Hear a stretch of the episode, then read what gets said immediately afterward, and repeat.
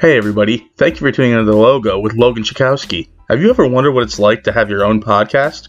Well, if you haven't yet heard about Anchor, it's the easiest way to make one. First of all, it's absolutely free, and the best part, you can record right from your device with no equipment needed. Invite friends to join without meeting face to face, and even make money from your podcast with no minimal listenership.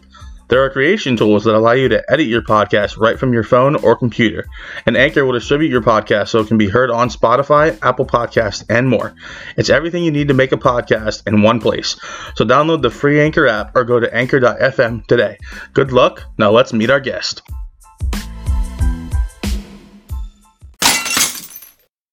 All right, hello everybody. Thank you for tuning into another episode of the Logo. Um, this is by far probably our biggest episode yet.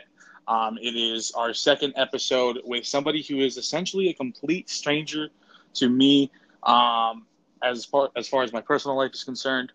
But this is by far our biggest guest yet. We have on the line with us AJ Kirsch. Um, he is the voice actor for 2K1920. Um, he plays Buzz. He is also known as, I believe it is Broseph Joe Brody in Rock the Promo, and he is also a former contestant on WWE's Tough Enough. So, AJ, first things first, man, I want to thank you so much for doing this. Dude, my pleasure. Thank you for having me, and thank you for that uh, that awesome introduction. I'm I'm I'm honored and excited to be here. Cool, cool, cool, man. Now, as I mentioned, we don't know a lot about each other. Um, I, I have studied you, like I said, from Tough Enough to your time with AEW, stuff like that. So, get us pretty much started. How did your career start? What was that moment for you where you're like, okay, this is something I want to do for the rest of my life? Um, so I started watching wrestling. So there wasn't really one definitive moment that I was like, oh, this is what I want to do for the rest of my life. Um, I had started watching wrestling in March of 96, which was a really exciting time to start watching wrestling because it was three months before Austin 316 was born. It was one month before um, Scott Hall and Kevin Nash made the jump to WCW, which means it was only four months before the NWO was born, and ECW had also just started making some noise. And so it was so exciting to be a fan just as just being on the cusp of this seismic shift in pro wrestling what was up until that point and for another year or so geared more mostly toward kids um, you know, we were on the cusp of the Attitude Era, and you know, I do think the NWO and ECW had a huge um, influence on what WWF at the time had to do to kind of adjust with the times. And because wrestling as a whole was evolving, it was, and I was like, you know, 12 years old at the time, so I was about to become a teenager and just start discovering who I am and what I'm into and all that stuff. So I like to describe it as a phase I never really grew out of because as I was growing as a human, uh, wrestling was growing with me. So it just it captivated my attention and it has never let go.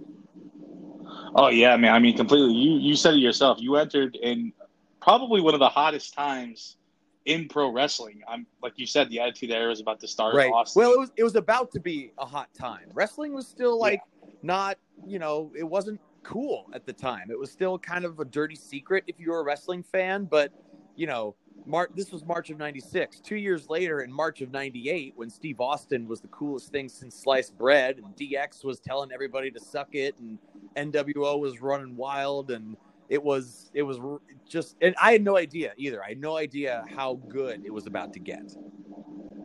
Right, right, exactly. Now, you had like you just mentioned your story um, how did training go? How was your How did your training come about? Where did you go to school at? Um, yeah, stuff like that. So, I mean, everybody, every wrestler that I've ever talked to has said if you're gonna pursue pro wrestling, go to college first because the odds of you making it in wrestling are slim and none. So, you know, taking that to heart, I busted my ass in school. I took some uh, AP classes in high school that would translate to college credit. I got my four year degree in three years, taking summer classes, classes over uh, winter break, and I got my uh, my degree in communications because I was not a confident public speaker. I was not comfortable being in front of an audience when everybody's attention was on me, and I was like, well, if I'm gonna be in pro wrestling, you need to be good at being in front of people. Um, and so I took like speech communication classes and argumentation and debate classes and even mass media and propaganda classes just to kind of know how to reach a huge number of people based on on a performance. So, and I was going to school at Chico State, which is in Chico, California, about an hour and a half drive north of Sacramento to kind of give some placement for anybody who might be familiar with the area. And as I was earning my degree, I found a local pro wrestling school in Yuba City, which was about an hour away. And so, as I was going to college, I was also uh, driving two hours round trip, three days a week to Yuba City to train to be a, a pro wrestler. And I trained at Pro Championship Wrestling, uh, which is now based out of Oroville, California, so not far away and uh, my trainer was Mr. Primetime, MPT. Uh, Zach Reeb is his real name. Damn good trainer, um, and was you know successful up and down the West Coast. Uh, did a tour of Japan with Dragon Gate, um, and just oh, yeah, cool. just got an amazing education in pro wrestling. Broke my ankle six weeks into training, doing something stupid that I wasn't ready to try yet.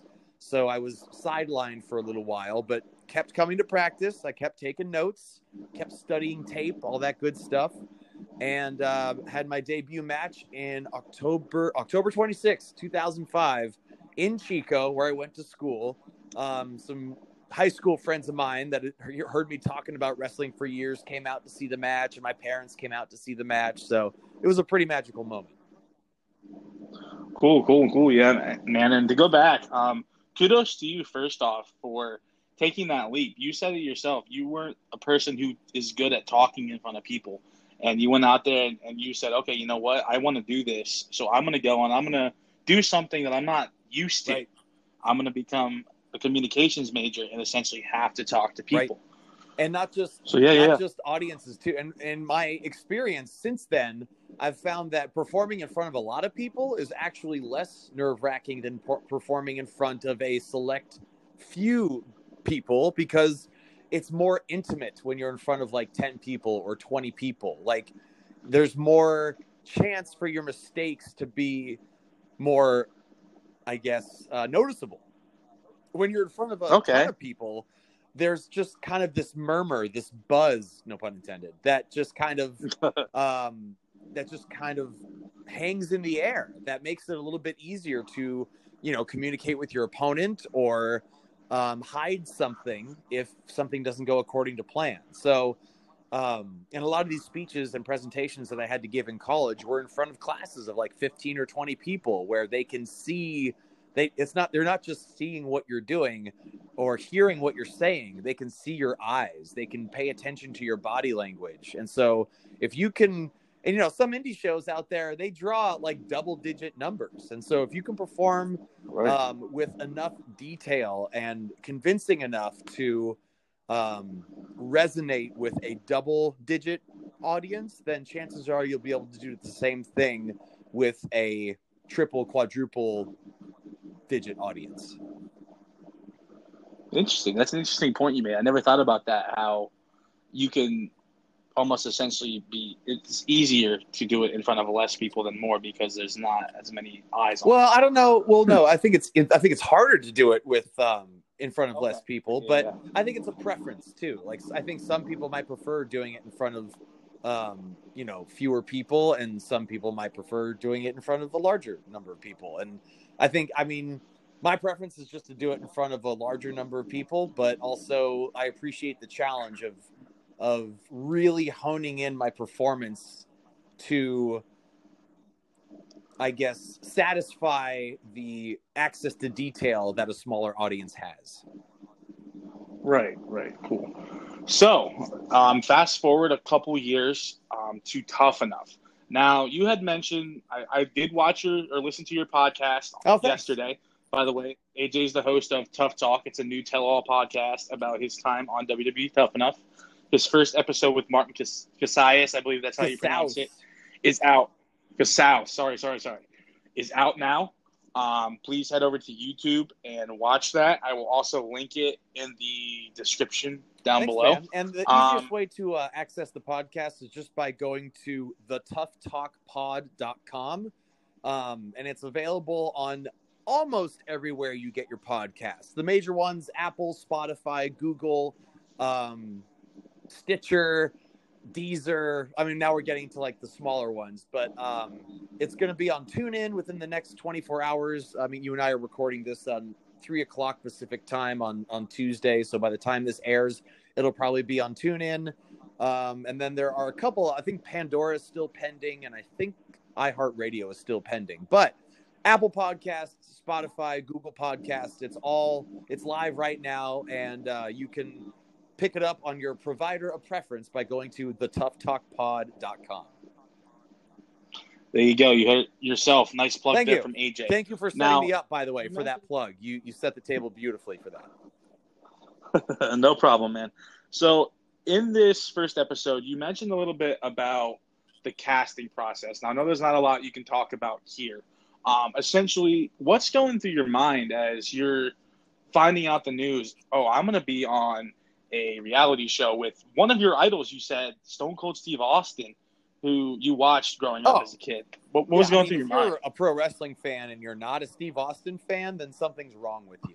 Like whether it's between cutting promos, between his believability in the ring, just the way he hits the ropes is special. And Steve Austin, I mean, is this I mean, when Vince McMahon calls you the greatest WWE superstar of all time, that's that's all you really need to know. That's That's all you need to know. Um, and so yeah, it's just this. It never seemed real, and to this day, when I when I talk about it, because there were some moments like on the show, there were some moments that at the house rather that didn't make it to the show. Um, one of which is uh, I'll give everybody a little peek behind the curtain into what awaits uh, on the podcast, but something that um, that we did that I don't even know if there were any cameras there. There had to have been, but I don't remember seeing them. It's pretty easy, by the way, for those cameras to just disappear at a certain point. It's weird. Um, but we were sitting in this giant banquet dining room, this long table um, with, let's see, there were 13 of us. So it's like seven of us on one side, six of us on the other side. And there were 13 because uh, Ariane had already been eliminated, which is funny because she's she had a great deal of success in WWE after Tough Enough. She is going to be a guest, by the way, on the podcast. I figured I'd throw that out, throw that out there right now. Ariane is confirmed. Bill DeMott, one of the trainers, is confirmed. Uh, one of the other three trainers is also confirmed, but you're gonna have to stay tuned to see who it is. Um, Oh, boy. And Luke Robinson, who was one of the final two, uh, and ended up losing tough enough. Uh, I already got an interview with him in the can, which you are going to have to hear to believe. Whatever you think about Luke, it's probably wrong. Um, anyway, big long banquet hall. Uh, 13 of us are there. On one end of the table is Stone Cold Steve Austin, and at the other end of the table is John Cena, who was the first guest on the Oh show. boy. And at one point, Cena's like trying to tease a challenge to Steve for a match. Like they're just like kind of throwing playful jabs at each other.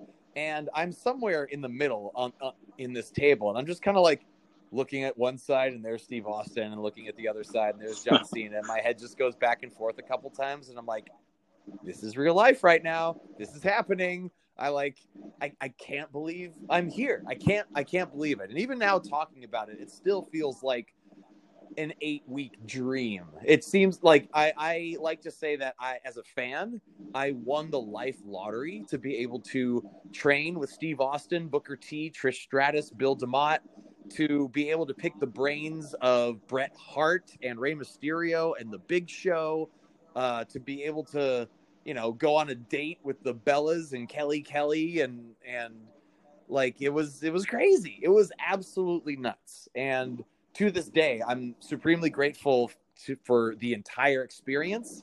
And just in the limited interviews that I've done so far with Tough Talk, getting to know the other contestants as human beings and getting to know what their story is and who they are has been a joy. Because up to this point, all they have been to me were competition on a reality show or, you know, somebody that I saw at a couple independent shows or somebody that I did an NXT tryout with or you know very limited and like we all ended up on tough enough because we love pro wrestling like that's the one thing we all had in common and to be able to hear about why and what it meant to them. And like the next episode coming out is with one of the contestants, uh, Michael Zaki.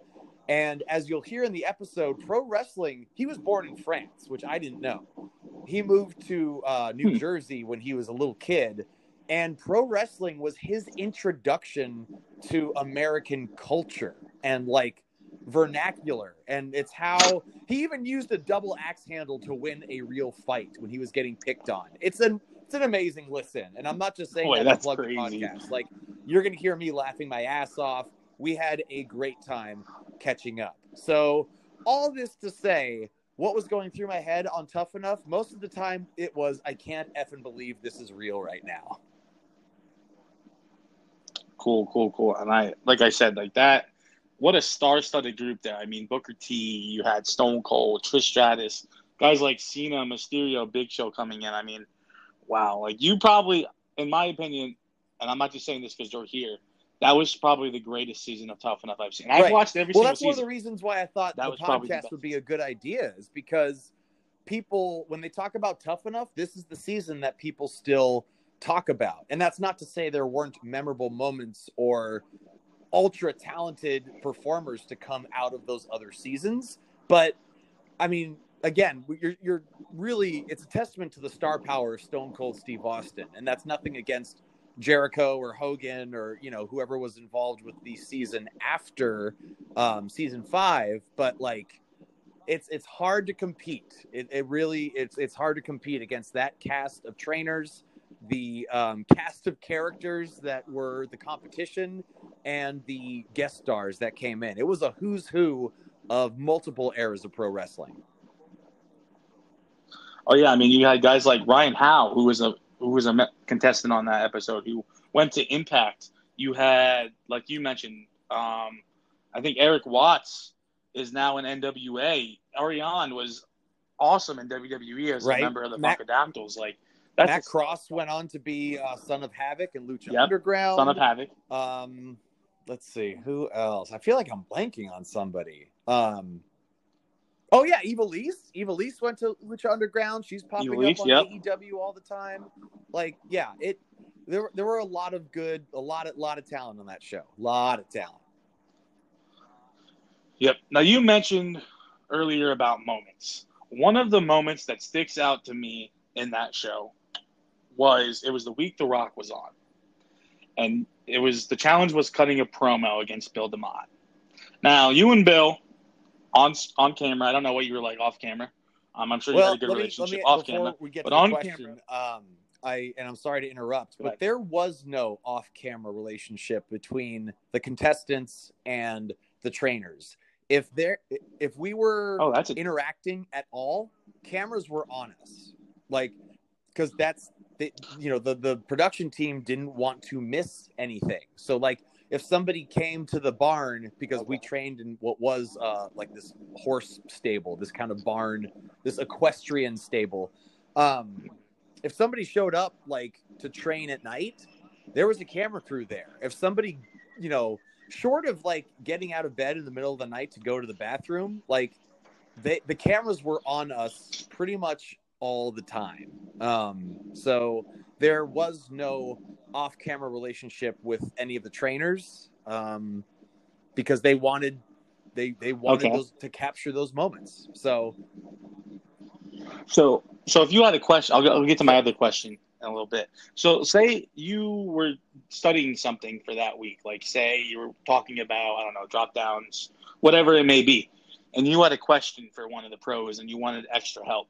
That was all yeah, always well, I mean, it would have been. Um, like, Like, if if you wanted- because we, Would- we wouldn't see the trainers outside of the training facility or if we were like okay, you know doing one of the field trips or something. Like it was it was always a competitive environment when we saw the trainers. They weren't like hanging around the house. They weren't available to ask questions. In fact they Okay. stayed on the property but they stayed in these separate like guest houses that were completely separate from the house that the contestants stayed in so it's not like they were accessible or ready readily available at the drop of a hat um they had a gym. They built a gym in this house, but they would tell us that we couldn't use it from this time to this time because that's when the trainers were using it. So it was they were very careful about keeping us separated when they wanted to, and they were very careful about shooting us when we were around each other.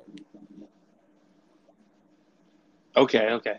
So to get to my question, um, for much of the season, you were given a nickname by Bill DeMott. Uh, Steve of Steve Tumble. gave me the nickname. Uh, that's that's right. Yep, Steve did give you the nickname. But um, throughout the the season, you were kind of quietly like becoming one of the top people there. But the moment that I think Oh, I agree. the best was 100%. that promo. Um, yeah. And what's like like you said with The Rock? What's going through your mind? Perhaps, in my opinion, one of the best, if not the best, The Rock is there judging your promo. Like you thinking to yourself, okay, I have The Rock in front of me, and I have two minutes in the ring with Bill DeMott. I have to make. make. Um. big. Well, so we didn't realize that The Rock was going to be there until he showed up, until he walked through the door. Um, We were told that. Um, so this was like our skills challenge day, where typically there is an elimination. There were a couple of weeks where there wasn't an elimination, but skills Right. challenge day is like elimination day. Usually, we're at the stables um, in the ring mm, late morning, mid morning, late morning um, Okay. for the challenge. Um, we have a little break, middle of the day, and then we head back at night. Or if we're in danger of being eliminated, we head back that night. Um, and if you're eliminated, by the way, you go straight home. Your bags are already packed. You do not go back to the house. You are driven to a hotel and you fly home the next day. So you're when you leave that house Wow. with your bags packed, you really are leaving the house with your bags packed because if you go home, you're you're literally going home. Um, so we were told to just hang out for a bit and not go down to the stables just yet because they were wait we were told that we they were waiting on a guest and we didn't know who that guest was. They definitely weren't going to tell us because they wanted us to be surprised when it happened. So we're just standing there like waiting for this skills challenge to begin and out walks the rock. So it's it's you know very exciting. I did my best to stay composed and not you know mark out. Um and i think i did. Like i, I st- there was a little bit of me was like oh boy here we go. Like like i wasn't giddy or anything but you know it's the rock. Like you were- you you mentioned before we went on the air that we were going to maybe discuss uh our mount rushmore of wrestling. When it comes to promos the rock is on there without without a doubt. So but here's the thing the promo that I had in my head was not going to change because The Rock was there. I would have cut the same promo had it not been, had The Rock not been present. So, in my mind, as far as the promo, as far as the delivery, that wasn't going to change at all. In fact, in my head, I'm like, I think I've got a pretty good promo here. If I can make The Rock pop for it, then maybe I have a chance of saving my skin because I had been on some pretty thin ice up to that point. I had had some rough days and I knew I was on the chopping Right. block. So I was like, I got, I mean, I knew I had to make it good, but the promo that I had come up with didn't change at all because The Rock was there. I think it just added, I don't even know that it added more pressure because I had the promo down cold. Like it, I don't think I could have done it any better than I did. Right. I think if anything, it gave me hope that I was like, if anybody can say that kid needs to stick around and have it mean enough that I actually would, it would have been The Rock. But I also am not was not surprised that I went home that night, but I will always be immensely proud of that promo and that moment. That might be up there with one of the best promos I've heard. To be honest, Thank you. Like that, that was an amazing promo. Uh, um, fast forward a couple years, you and Dwayne um, meet again, and what is called That's the it. Rock the Promo competition. So Tell us a little bit know, about I that. follow The Rock on social media as much of the world does, and uh, he was launching his YouTube channel, and he was launching his YouTube channel with a project called Rock the Promo, which was a weekly, episodic single elimination promo tournament that was going to be evaluated by legends in pro wrestling. And so my uh the rounds that I competed in, well actually let me well yeah, I'll make this point and then I'll backtrack a little bit. So the rounds that I were I competed in were judged by Kurt Angle, Christian, Cody Rhodes, Mick Foley, Edge, and Dwayne Johnson himself in the finals. So pretty pretty sweet group pretty sweet group of people judging my promo. And uh you know Yeah, I, ever since I would tough say. enough i was like huh i'm pretty good at this promo thing. Maybe i should lean into contributing to pro wrestling a little bit more behind a microphone and a little bit less in the ring because i'm clearly more valuable behind a mic than i am in a ring. And i always thought i was like good in the ring but i never thought i was great. I never, I never really. If I, if I were to take an honest look at my in-ring acumen, I could work with just about anybody. But I didn't think my, um, I was never going to be like a Shawn Michaels type or an Eddie Guerrero type, and those were the two that I like really looked up to as far as like in-ring work. Um, and so I was, I started and also like after I got eliminated from Tough Enough, I'm like, if I don't get hired as a wrestler, then I need to make myself as multifaceted a talent as possible so that I could have a future in pro wrestling, even if it's not in the ring. And a future in pro wrestling outside of the ring has a lot more longevity than most careers inside the ring. So that was that was my thought process after Tough Enough. Um, but I was like, I can, I'm pretty confident in my promo skills, and I've been doing this character Broseph Joe Brody at Hoodslam for a number of years to the point that it's pretty much second Yep. nature for me. So how about I cut a promo as Broseph and send it in, and you know, just just kind of see what happens. And so I did, and the casting producers liked what they saw, and they, you know, wanted me to participate in the tournament, and so to make a long story a little bit shorter, um, I got nods from all the people that I mentioned a few minutes ago, and uh, those were all recorded promos, except for the one in front of Dwayne himself, which was in this little boxing gym in Vegas. Right. Uh, 60 seconds sharp. And again, I don't think I could have cut that promo any better. And I knew the second that I was done that I had killed it. I just knew it. Wow, wow, wow. So you mentioned Broseph Joe Brody. Where did that character so come about? Where did you get that the idea? Broseph character is the um, product of coming up with the character like kind of a fresh start really because after tough enough uh, in the spring of 2011 I, I enjoyed you know a nice little popularity boost on indie shows because i had been on wwf wwe television but it was kind of creatively stifling mm-hmm. because when you're a performer part of the fun of being a performer is being able to be somebody else or play a character or an extension of yourself etc etc i was just myself on tough enough. And so on on independent shows i was just aj kirsch which was like fine. Like i i like who i am but it took the a lot of the fun out of performing because i couldn't be anything else. People were just coming to see me. And, and like on the day of a show i'm like man i'm myself you know 23 and a half hours of the of this day. Like let me be somebody else for a half hour. Let me put on some gear and, and play fight in front of people for for a half hour. And so i was some of the advice that i got from bill demott after the show he was like work as many places as you can get as much experience as you can um, and hoodslam was uh, in the san francisco bay area which which is where i'm from and where I, I was living then and i'm living now and I asked the promoter if I could drop by and check out a show. And on a whim, they were like, "Hey, you want to like hop on commentary?" I was like, "Sure, I'll give it a shot. Why not? Something I'd like to get good at." And it went well.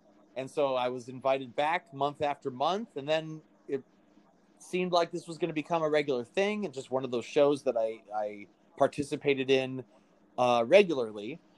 And I was like, you know what? If I'm going to stick around and be next to these characters like Drugs Bunny, like uh, the Mexican werewolf El Chupacabra. Like instead of New Jack, we had Pooh Jack, who's Winnie the Pooh, this gangster Winnie the Pooh. Instead of um, Scott and Rick Steiner, we had Scott Rick and Rick Scott, the Stoner brothers. Um, so we had, you know, we had some weird characters. We had some some standout characters, and I'm like, if I'm gonna be here, I need to create an equally outrageous, over the top character. And so, you know, the old cliche: some of the best pro wrestling gimmicks are your pro your personality turned up to eleven. So, keeping that in mind, I took Yep. shreds of my own personality that I thought would make a compelling character. Like, for example, I was a bouncer in San Francisco and Sacramento for a number of years. So I was constantly around this like nightlife, um, just bravado, machismo, like everybody's trying to impress everybody else. Like I was around that culture a lot. I went to school at Chico State, as I said, which is a notorious party school. Uh, by the way, uh, Riley's in Chico, one of the one of the most famous bars in that town, just won college bar of the year from Barstool. So shout out to Chico and Riley's. Um, No I'm a gym rat. Like I, I loved working out then, still love working out now. I work out seven days a week, and a lot of those workouts are lifting weights. And the cherry on top is I shamelessly, unironically, loudly, and proudly love Nickelback. And people don't believe me when I say it. They think it's a they think it's a joke or part of the gimmick. Uh, and it is not a joke, and it's part of the gimmick because it's part of me. I love Nickelback, and if you say you don't, uh, I'm going to call you a liar because everybody Yep. knows and likes at least one Nickelback song. Um, awesome. Oh. I'm a- In I'm a fact, you know what? I might man, just so- take what you just said, just No inspired me here. to make a new Broseph shirt, which I think is going to say I am a Nickelback guy. Um, there it is. So yeah, There I put all go. those pieces together, and I was like, you know what? I was also looking at the crowd that came to Hoodslam, which is not your typical wrestling crowd. They weren't the crowd that you know wears wrestling shirts or that um, you know is gonna yell you effed up if you mess up a move or something. They're just people who mostly in their 20s and 30s who want to go out and drink and rage and have a good time on a Friday night. So if I showed up, they're not going to be like, "Oh, that's just AJ Kirsch dressed like a obnoxious douche." I could be Broseph Joe Brody, and as far as they're concerned, I'm Broseph Joe Brody. So Broseph was born, and it gave me the kind of creative freedom that I needed at the time to fall back in love with pro wrestling. Cool, cool, cool. So you mentioned that was the time you fell back in love with pro wrestling. Um, it might have been either around that time or maybe before. I might have my timeline off. Um, I believe you showed up on an episode of SmackDown, and you went against Eric Rowan and Daniel Bryan. and I believe Uh, close. Heavy Machinery. Am I- am I correct? And I went up against. Um, it was going to be Eric Rowan and um, Daniel Bryan. Heavy Machinery. It was going to be like a title unification right, match yep. because myself and my tag team partner Dave Dutra, um, Mhm. who now performs as Battle King Dave Dutra. Uh, we were the proud holders of the Yolo County Tag Team Championships. And so we were going to have ourselves a title unification match. And unfortunately, Heavy Machinery came out and took the place of Daniel Bryan and Eric Rowan and proceeded to uh, make That's- short work of Mr. Dave Dutra and myself. Rude, by the way. Very rude. We're still waiting for our rematch, you cowards. Right. oh boy, you're calling him out right in the pod. Um, anyway, before we get Yeah. into the the buzz, so to speak, um, you spent some time in MLW. MLW, I'm a huge fan of it. I've been watching it for a couple years now.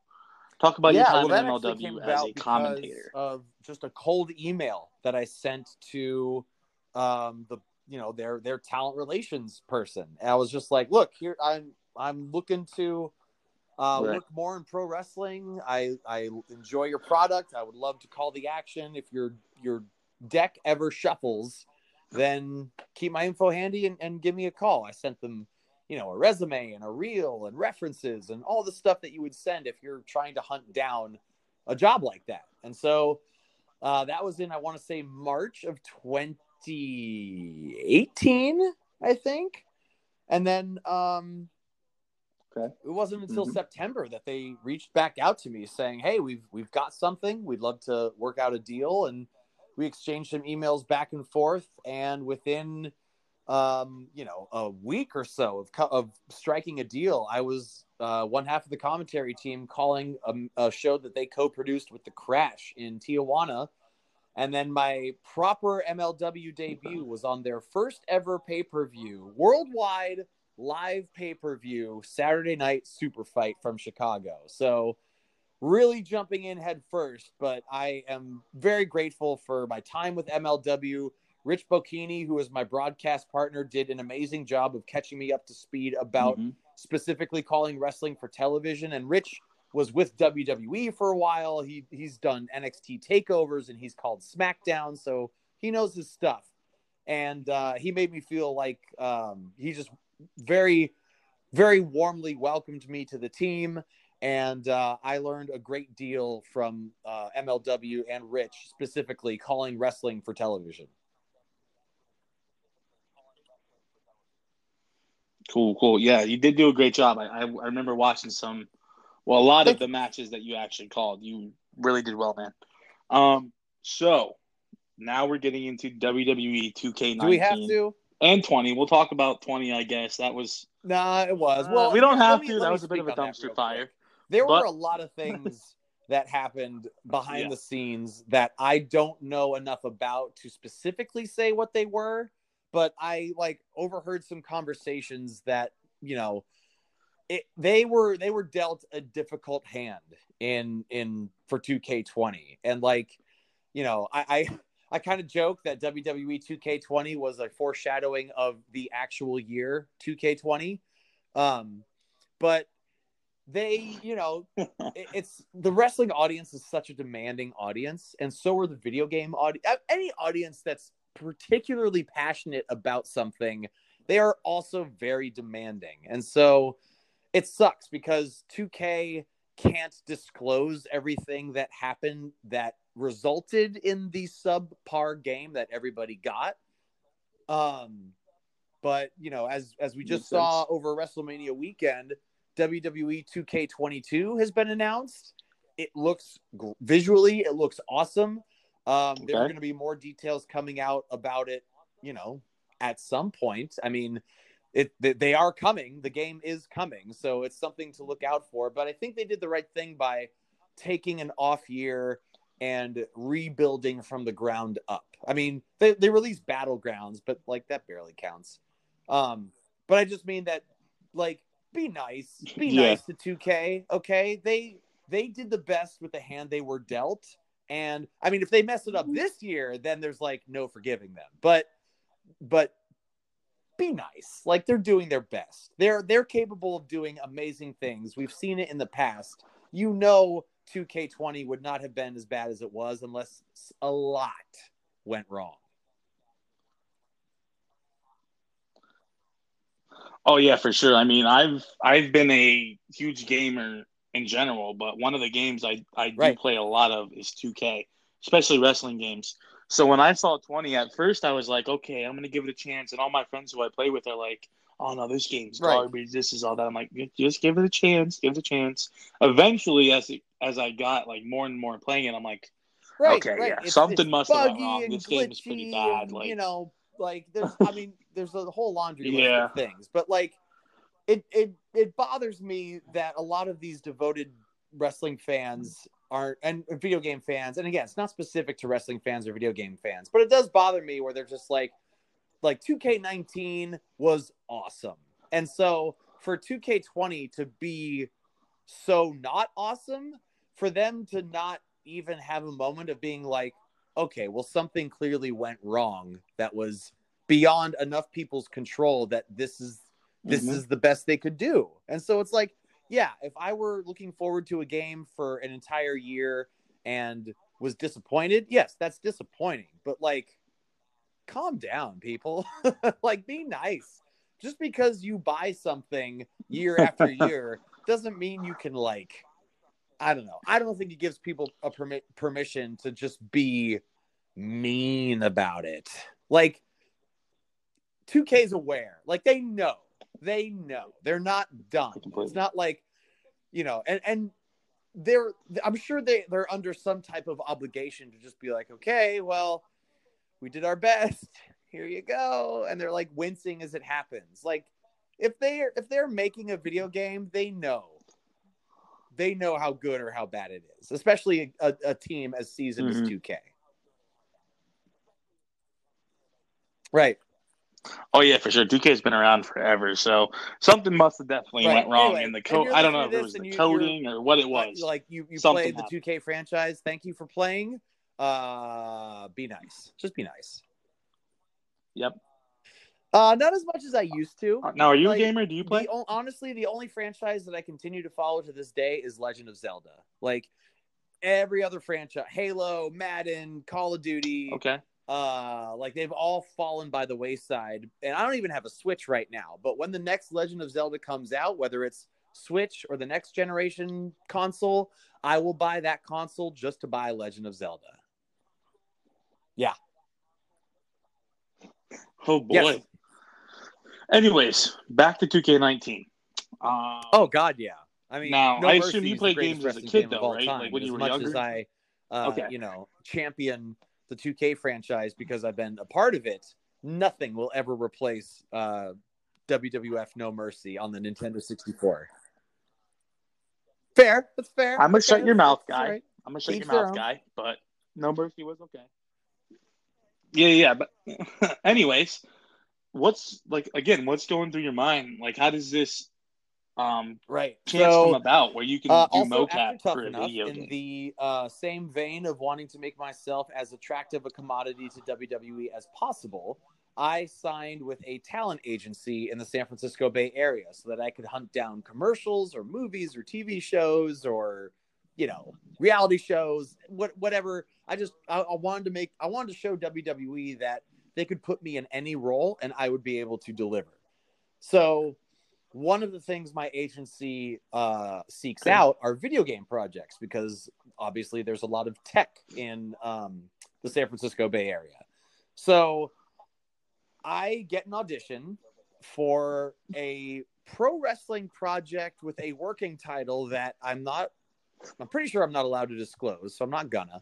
But it was, I thought it was a television program. I thought it was like a pro wrestling based TV show. And so I was like, oh, well, you know, this is kind of my jam. So I can at least bring a lot of real life experience to this role. Did the audition. Uh, I felt good about it. The woman running the camera, who doesn't have any sway in the decision, they're just supposed to run the camera. They felt really good about it. So I felt good about it. But I've learned after doing auditions for so many years and doing tryouts for wrestling companies for so many years that you cannot get attached to how you think it went because it doesn't matter how you think it went, it matters how they think it went.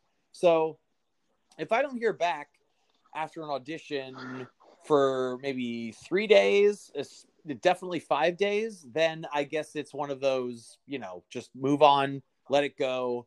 Um, there will be more. And and you know, that's where the phrase don't call us, we'll call you comes from. Like if you do an audition, you don't call them back and be like, "Hey, how'd I do?" Like you if they want you, they will call you. So a week goes by, and so I think, you know, they either find somebody else or they didn't like what I did or whatever. I get an email. Um, I'm driving in my driving somewhere. I don't even remember where, but um, I'm at a red light, so I and I see I have a fresh email, and it's from someone at 2K saying, "Hey, we saw your audition, we loved it, and this working title is not actually quote unquote is not the working title. This is for the main character in my career mode of WWE 2K19, and we'd like to offer you the role." And I like freaked out in the driver's seat. I was like punching the air. I was just like, yeah, like b- rolled down my windows and played ACDC as loud as I could and was just like going out of my mind. And this is another one of those things where I like, because I grew up playing video games. Like it for me, it was like Street Fighter and Mortal Kombat, and like Super Nintendo was my original jam. And then, you know, Mhm. it- it's like a lot like wrestling. Like the wrestling games started coming out. So I played a lot of wrestling games. And so to be not just like a part of that process, but like the pro- it was coming from me. It was it the the inflection in my voice and the emotion. It was coming from within me. The process was Mhm. happening as I was creating the process. And that again, talking about it right now is one of those things that I just still can't believe it was a real thing. It was a, it was I it was a dream gig to be able to do that. And one that away from a live performance aspect, I don't know if I if that's if I'm ever gonna top it. Like I, I don't know. I, I'm I'm good. I'm I love a good challenge. Like I hope to find a gig Right. that tops it someday. But growing up playing video games, growing up a wrestling fan, and then to voice the main character in WWE's franchise video game, it's that's gonna be a hard act to follow.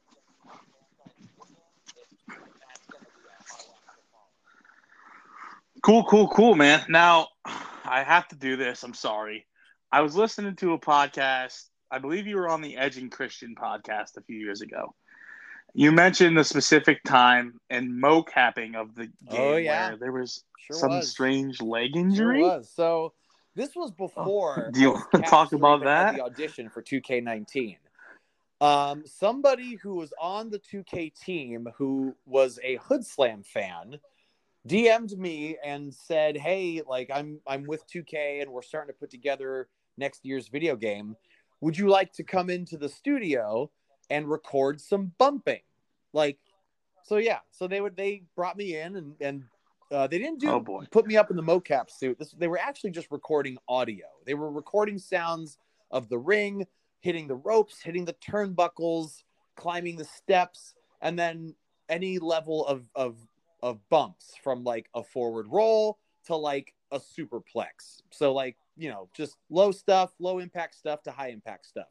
We were gonna go to lunch, but we wanted to get one more thing done. There's always just one more thing. We wanted to get one more thing done before lunch, and we were doing sit out power bombs. So I was working with Mikey from the Spirit Squad, and let's see, we um he gave me he gave me one. Is that how it happened? Yeah, I think he gave me one. Went great, and then we were gonna switch and do one more before we went to lunch. And so I got him up, and he came up super smooth, super clean. But as soon as his weight landed on my shoulders, I just felt a pop in my left knee.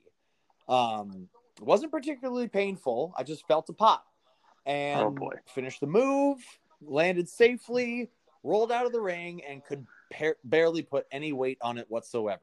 And you know, and in my head, I'm panicking because I'm like, I thought that was my only shot to be in a WWE video game. So I'm like, oh my god, like I'm hurt.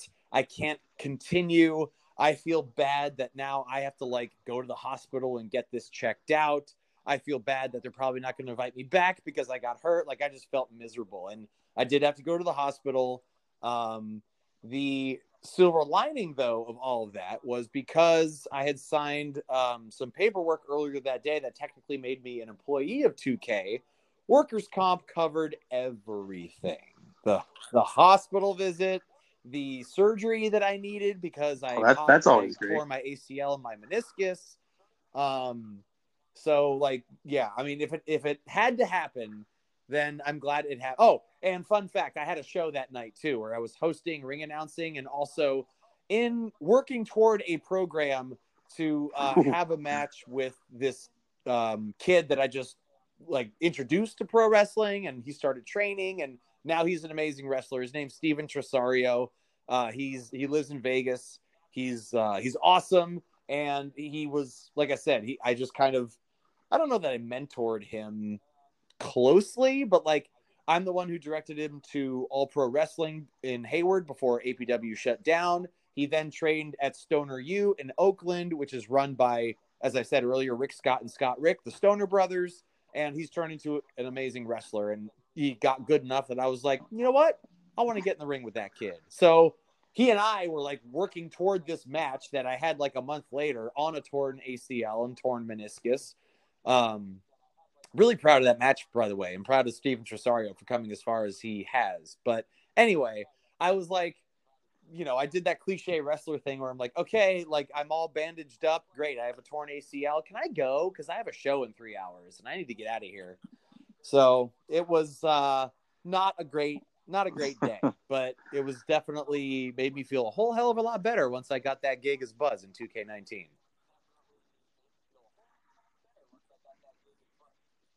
Oh, for sure. I mean, look what Oh, came out of 100%. it. I, Uh, you got the get, gig and uh, everything. It was almost 2K19 worth it as, in- as in. I would have done it again. Absolutely.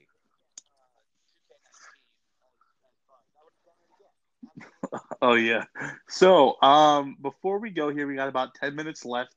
Um, whenever I have Let's a pro wrestler or wrestling fan on, I have s- some fun questions. I always ask them. Uh, first question I have for you: If you could pick one person, either past, present, or future, to be a ta- your tag team partner, Mm. you and him become tag team champions. Who I is it had to why? say Shawn Michaels uh, because he's the guy that made me want to become a pro wrestler in the first place. Um, and I think just to, you know, he he was an amazing tag team wrestler um, back in back when he was uh, in the Rockers. And I don't know, I just, you know, for my money, there's never been any better to ever step step foot into the ring. He was the the total package. With all due respect to Lex Luger.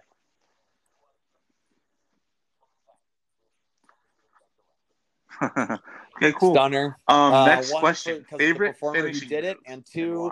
It is the perfect finisher. It can come out of nowhere. Um, so you get that surprise factor. You have the kick to the gut as a setup, so you can tease it throughout the match, and you can do it to anybody. And those those three things, the setup, you can do it to anybody, and it can come out of nowhere. Is uh, for my money, it's the perfect combination. It's what makes a good finisher.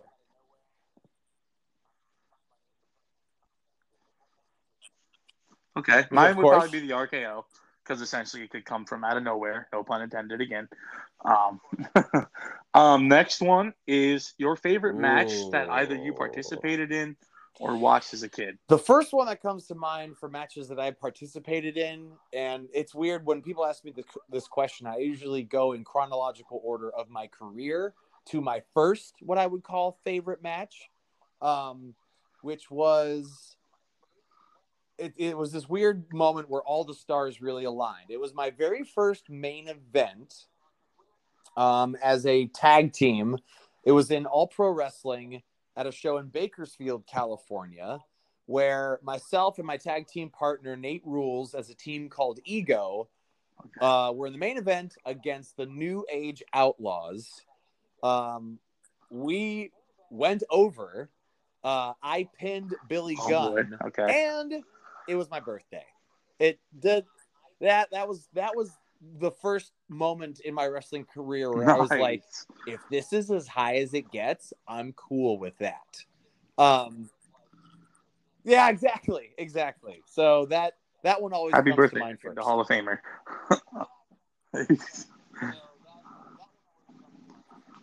okay. Um, Hmm. now Mount Rushmore. Who's on your Mount Rushmore? Overall. Okay, so we're going as a included, performer and not work, as as far as their contributions to wrestling. Shawn Michaels, You could do a, a total package, Steve Austin, everything. Okay. Kurt Angle. Hmm. Okay. Eddie Guerrero.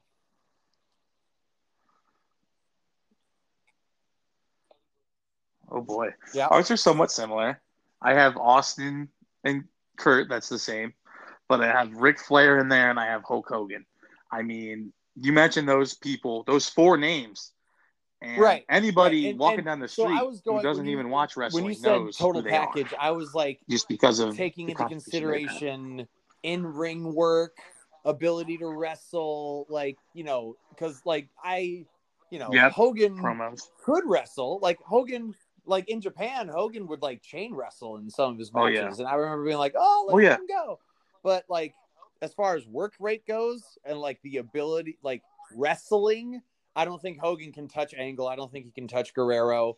I agree. Um, Yeah. But if we're talking about like most influential, most recognizable, um, and also like I don't know, Ric Flair, his cardio was amazing. He had unbelievable charisma, but I kind of felt like it was a lot of the same match with Ric Flair a lot of the Mhm. time. Like, and that's not necessarily a bad thing. Like he had his Okay. shtick and it worked.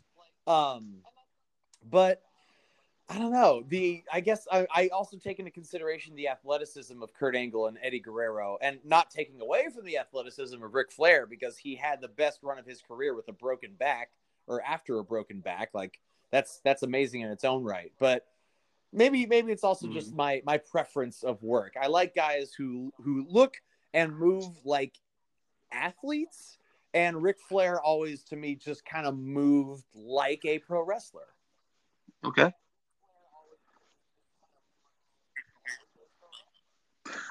I, I will I will agree with that. I picked Flair basically off of his promos. I think he's top three greatest Right. promos of all time. I mean, back in NWA, Right. of course, there was Space Okay, who's on your- like who's on no your one can top that Mount promo. Rushmore then. So that's why I picked him. Yeah. Ooh boy. So it'd be Flair. He's on mine too. I think it would Ooh, be The Piper, Rock and Cena. the Rock. So and then, were you like super excited when they started exchanging promos? Because that was those were some of the best back and forth promos ever, ever. Hmm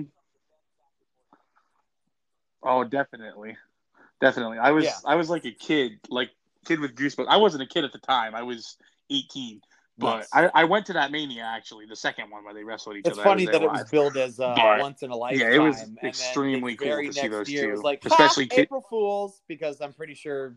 I mean, I'm pretty Yeah. sure that was an April Fools WrestleMania. So it was like, yeah, once Yeah. in a lifetime. ah, got him. Yeah,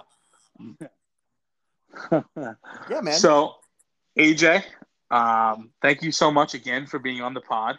Um, before we get off, um, let's plug Tough Talk again. Um, Casaus, like I said, I mentioned I, I listened to the first episode with Martin Casaus.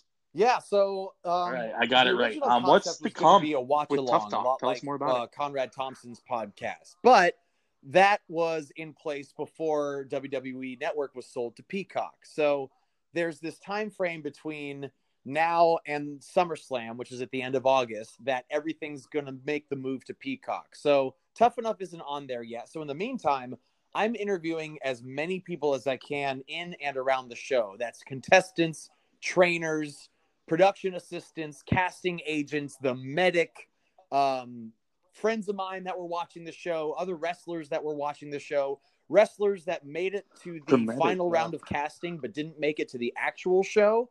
And as a little teaser, I can tell you that somebody who wrestled on the card at WrestleMania this past weekend was among those people, and it's looking like I'll be able to interview them. So I'm very excited about that. Okay, well, kayfabe, brother. Let's not give it away just yet. Um, I- I- yeah, think I it's is. available But now anyway, almost everywhere you get your podcasts, but definitely right now on Apple, Spotify, Google Podcasts. Um, you can subscribe now by going to thetoughtalkpod.com. Follow on Instagram, Twitter, and Facebook. It's all at the Tough Talk Pod. And while you're at it, follow me on all the things. It's all at AJ Kirsch, which is AJ K I R S C H. Oh, and last thing, um, you get full length bonus episodes, um, ad free and early episodes, exclusive pictures and videos from Tough Enough contestants, and I actually kept a journal while I was on the show. And you'll uh, have access to that journal by going to patreon.com slash AJ Kirsch and signing up for the Money Talks tier.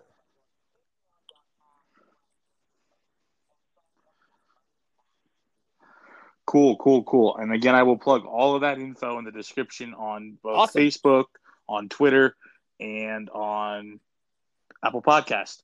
AJ, it's been a great time. Thanks again so much for doing this. Finally, after Oh, boy, over right. a year almost of definitely trying to set for, this up. this to happen now. Um, I, I appreciate you having did. Best of luck. time. yeah, for sure.